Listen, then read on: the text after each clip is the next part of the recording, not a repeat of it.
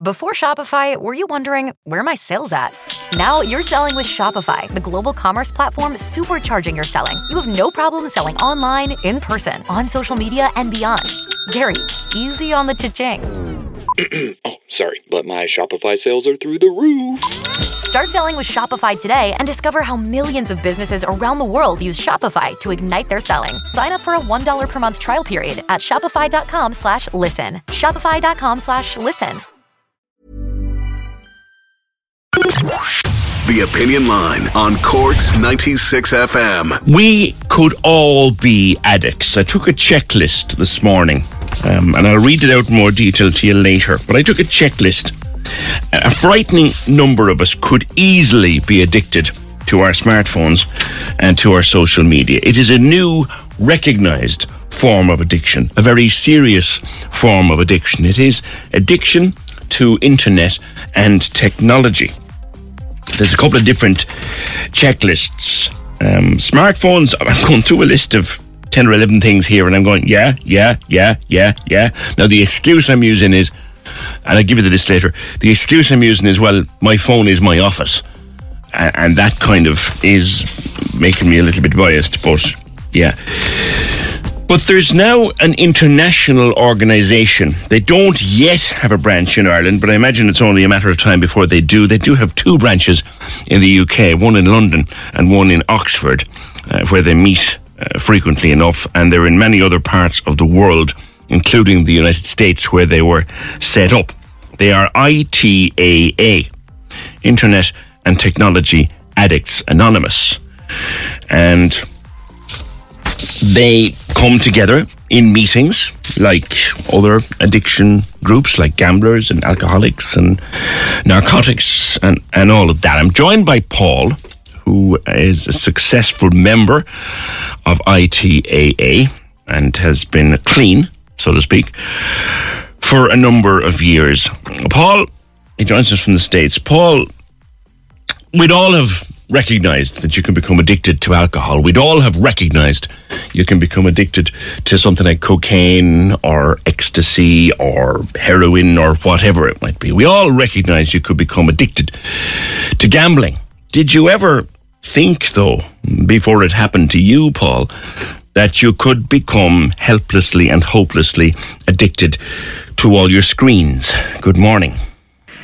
Good morning. I I really wasn't. You know, I got uh, the message about drug and alcohol addiction, and uh, I steered clear of those. Uh, I tried to make healthy decisions, and it was a surprise to find out in my twenties that I was uh, had a terrible addiction to the internet, uh, to the screen, and yeah, that you know, in a way, I am a drug addict if uh, you think about the drug as dopamine. So I think it was a big shock to me to think of myself with that label. Yeah. Science now understands that dopamine is as addictive in some ways to some people as alcohol is to others. Talk to me about your your youth, as it were, Paul. We all start to use screens at some point in our life. At what point did it become a compulsion for you? So I remember when I was young, screens were always very compelling and uh, felt like they opened a, a, kind of a door to another another world. Um, and uh, I remember being very young and hiding in the bathroom or in my staying up late at night to play on my my handheld devices. We got the internet when I was around 10, 11, and it was uh, just really uh, magical to me. What age you now? I'm uh, I'm 30 now. You would be what we call a digital native. So you you had screens as a child, really. Yeah, exactly. Yeah, I, I grew up with with screens, and uh, we weren't allowed to have video games in our home, but I loved going to the friends who had video games in their homes. And uh, I started when I was in middle school. My family would go to sleep and I would wait until they'd all fallen asleep so that I could uh, head back downstairs and get onto the computer until late at night. And this really started this pattern of uh, procrastination, fear, avoidance, using the screen, um, you know, not doing my homework, uh, faking sick from school, and all of this happening in secret, eating into my sleeping uh, hours, and it just got worse uh, over time. I remember being confused by that because in every other aspect of my life, I was becoming more capable, more mature, um, uh, accomplishing more things. And in this, uh, I kind of expected myself to grow out of it, and it just uh, kept getting worse. The alcoholic is overpowered by drink. The drug addict is overpowered by their drug of choice. The gambling addict, etc., etc. Were you overpowered by your screens, Paul? Like, did it matter what was on the screen? I remember the first time I thought I might have an addiction was in the middle of a multi day binge. Uh, I hadn't slept for days.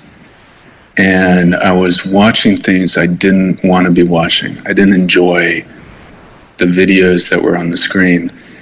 And I was saying to myself in my head, please stop.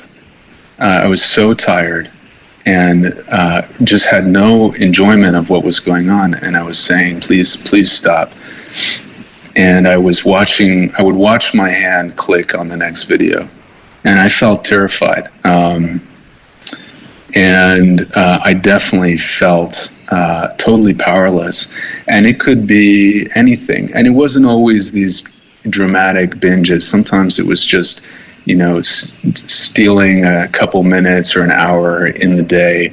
But it could be videos, movies, video games, porn, social media, news, uh, online research. Uh, really, uh, I would just kind of uh, take what I could from whatever the activity was, and once it stopped uh, holding my attention or giving me that sense of ease and comfort, I would start searching for whatever the next hit might be. And you could do this for hours or days on end until you literally passed out with the controls in your hand. That's right. Yeah, I um, I would kind of lay down in the bed and put the laptop or the phone next to me, and I would I would pass out. Um, and I still, when I you know when I finally got into uh, into recovery, I still felt so embarrassed about thinking about this like an addiction. But you know, if someone told me that they had to have a drink uh, every day and every couple of weeks they would black out from drinking so much, I would not hesitate at all to say that they were an alcoholic. And that's what I was like. Did did did your addiction affect life and family and work and things like that? It did, uh, and it was hard to recognize in the moment because on the outside, I was a high performer. You know, uh, I was doing very well on my studies and my career. Um, no one knew that I had this pattern. It was very secret. It happened at night and uh, or on the weekends. Uh, but it it did uh, affect me. Uh, I lost at least one job um, because I'd been up until late, late in the night. Mm. Uh, I lost uh, a couple relationships as well. Uh, I told my, you know, my girlfriends that I was, I was just working really hard, but, uh, but there was this other part of the story too. It was really a shell, and um, by the kind of deepest points of my addiction, I I couldn't stop thinking about killing myself. Oh, and. Uh, I told myself, if you do this again, I will kill you. I would go out to bridges in the middle of the night, stand there. I had an internet and technology solution to all of this trauma, unprocessed uh, emotions that I wasn't really well equipped to deal with. And what the internet gave me was the opportunity to just pause life, just take a break. And uh, I always needed more and more of that. And the kind of ultimate conclusion of that path is is death. So, how did you discover? I found a, a small, a related uh, fellowship for gaming. I haven't played a game since my first meeting. uh, of that fellowship, which is miraculous. Yes. But I I knew that my problem was bigger than that. Uh, there were some other uh, members from that fellowship who um, were also starting to look at their their general uh, internet and technology addiction and uh, started having meetings for yeah for what would become ITAA, and uh, so I got involved, and and it's been life changing. It's the exact exact same model, uh, which has yeah been applied to many addictive uh, substances. I've been very humbled by how powerful it's been. So, how are you now? My last all night binge was November 2017. Okay. And I've been, you know, completely free from the addictive behaviors uh, that characterize. There's a process of discovery of what is it really that sets off that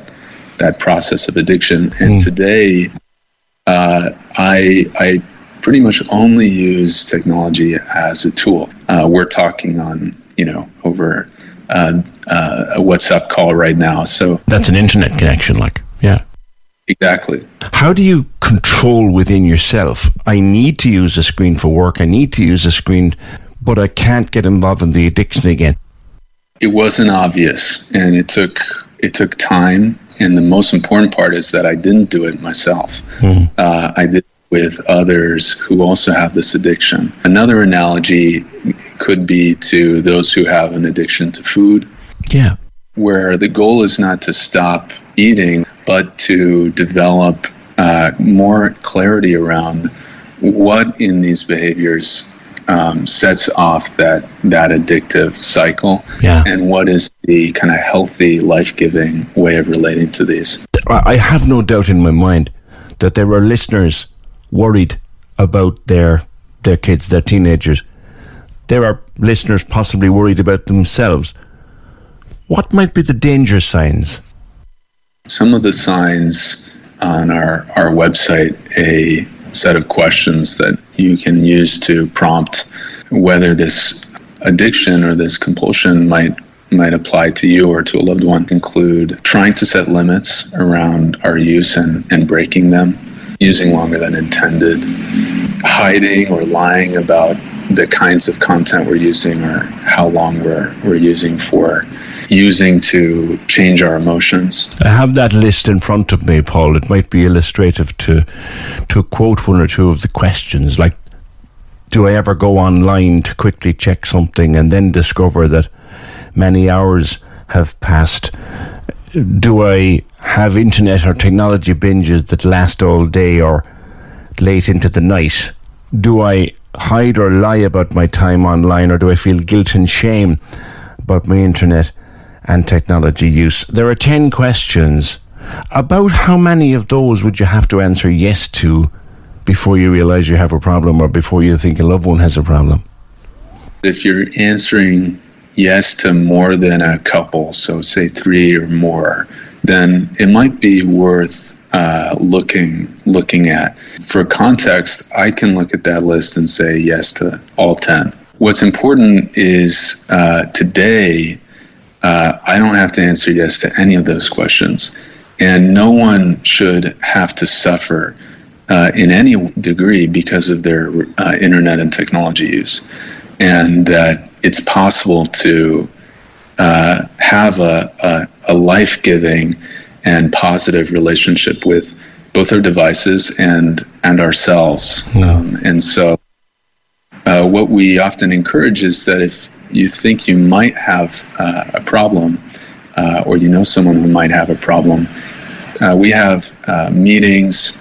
Um, both online and in person around the world, where anyone who thinks they may have a problem can join. That's one of the most helpful steps to take is to just join a couple meetings and see do I resonate with what other people are, are saying? Because I was about to ask you that. Like, I'm not too sure. Do you know? You're talking to us now from the United States and appreciate you taking our call. You, you don't know if ITAA operates in Ireland, but even if it doesn't, one can catch up online. That's right. And uh, some may see it as ironic that you know, we have online meetings to um, help recover from. Our, yeah, that wasn't lost on me, Paul. but you know, it's like eating healthy vegetables. These are Zoom meetings where, in a group setting, people are uh, sharing what is going on for them and listening to each other compassionately, non-judgmentally. When you sat in to your first meeting, how did it feel when you were trying to take your control back? I was terrified. I was whispering. Uh, I was dialing in, and I was afraid someone would hear me through the walls of my apartment. And for many years, I had thought that I was there was something really wrong with me and that I was alone. You know, I'd looked for something for years and found nothing, and I would just think, "Oh man, I'm I'm so messed up." To discover that there are many people, uh, millions around the world, who are also struggling with this, and that uh, I'm not alone, and that there's also um, many people who are getting better, and that I can I can learn from them and take similar steps. Um, it's been very very powerful as someone who uh, used to really operate on a kind of self-reliance, isolation, you know, hide and figure things out on my own uh, to come into a community who understand how severe and painful this can be um, has been very empowering. Well, it's been a most enlightening conversation, Paul. The website is internetaddictsanonymous.org. That's right. All right. And continued success in your recovery. Thank you so much. Really appreciate it, PJ. You're welcome. And well done on staying clear of it for as long as you have. It must be really hard to be addicted to something that you also kind of have to have in your life. Like food being another addiction. You have to eat. Like you don't have to drink. So when you are in recovery from alcohol, well, you don't drink, but we have to eat. And similarly, our lives are about screens now. Corks 96 FM. Subtle results, still you, but with fewer lines. Botox Cosmetic, onabotulinumtoxinA, is a prescription medicine used to temporarily make moderate to severe frown lines, crow's feet, and forehead lines look better in adults. Effects of Botox Cosmetic may spread hours to weeks after injection, causing serious symptoms. Alert your doctor right away as difficulties swallowing, speaking, breathing, eye problems, or muscle weakness may be a sign of a life threatening condition. Patients with these conditions before injection are at highest risk. Don't receive Botox Cosmetic if you have a skin infection. Side effects may include allergic reactions, injection site pain, headache, eyebrow and eyelid drooping, and eyelid swelling. Allergic reactions can include rash, welts, asthma symptoms, and dizziness. Tell your doctor about medical history, muscle or nerve conditions including ALS or Lou Gehrig's disease, myasthenia gravis, or Lambert-Eaton syndrome and medications, including botulinum toxins, as these may increase the risk of serious side effects. For full safety information, visit BotoxCosmetic.com or call 877-351-0300. See for yourself at BotoxCosmetic.com.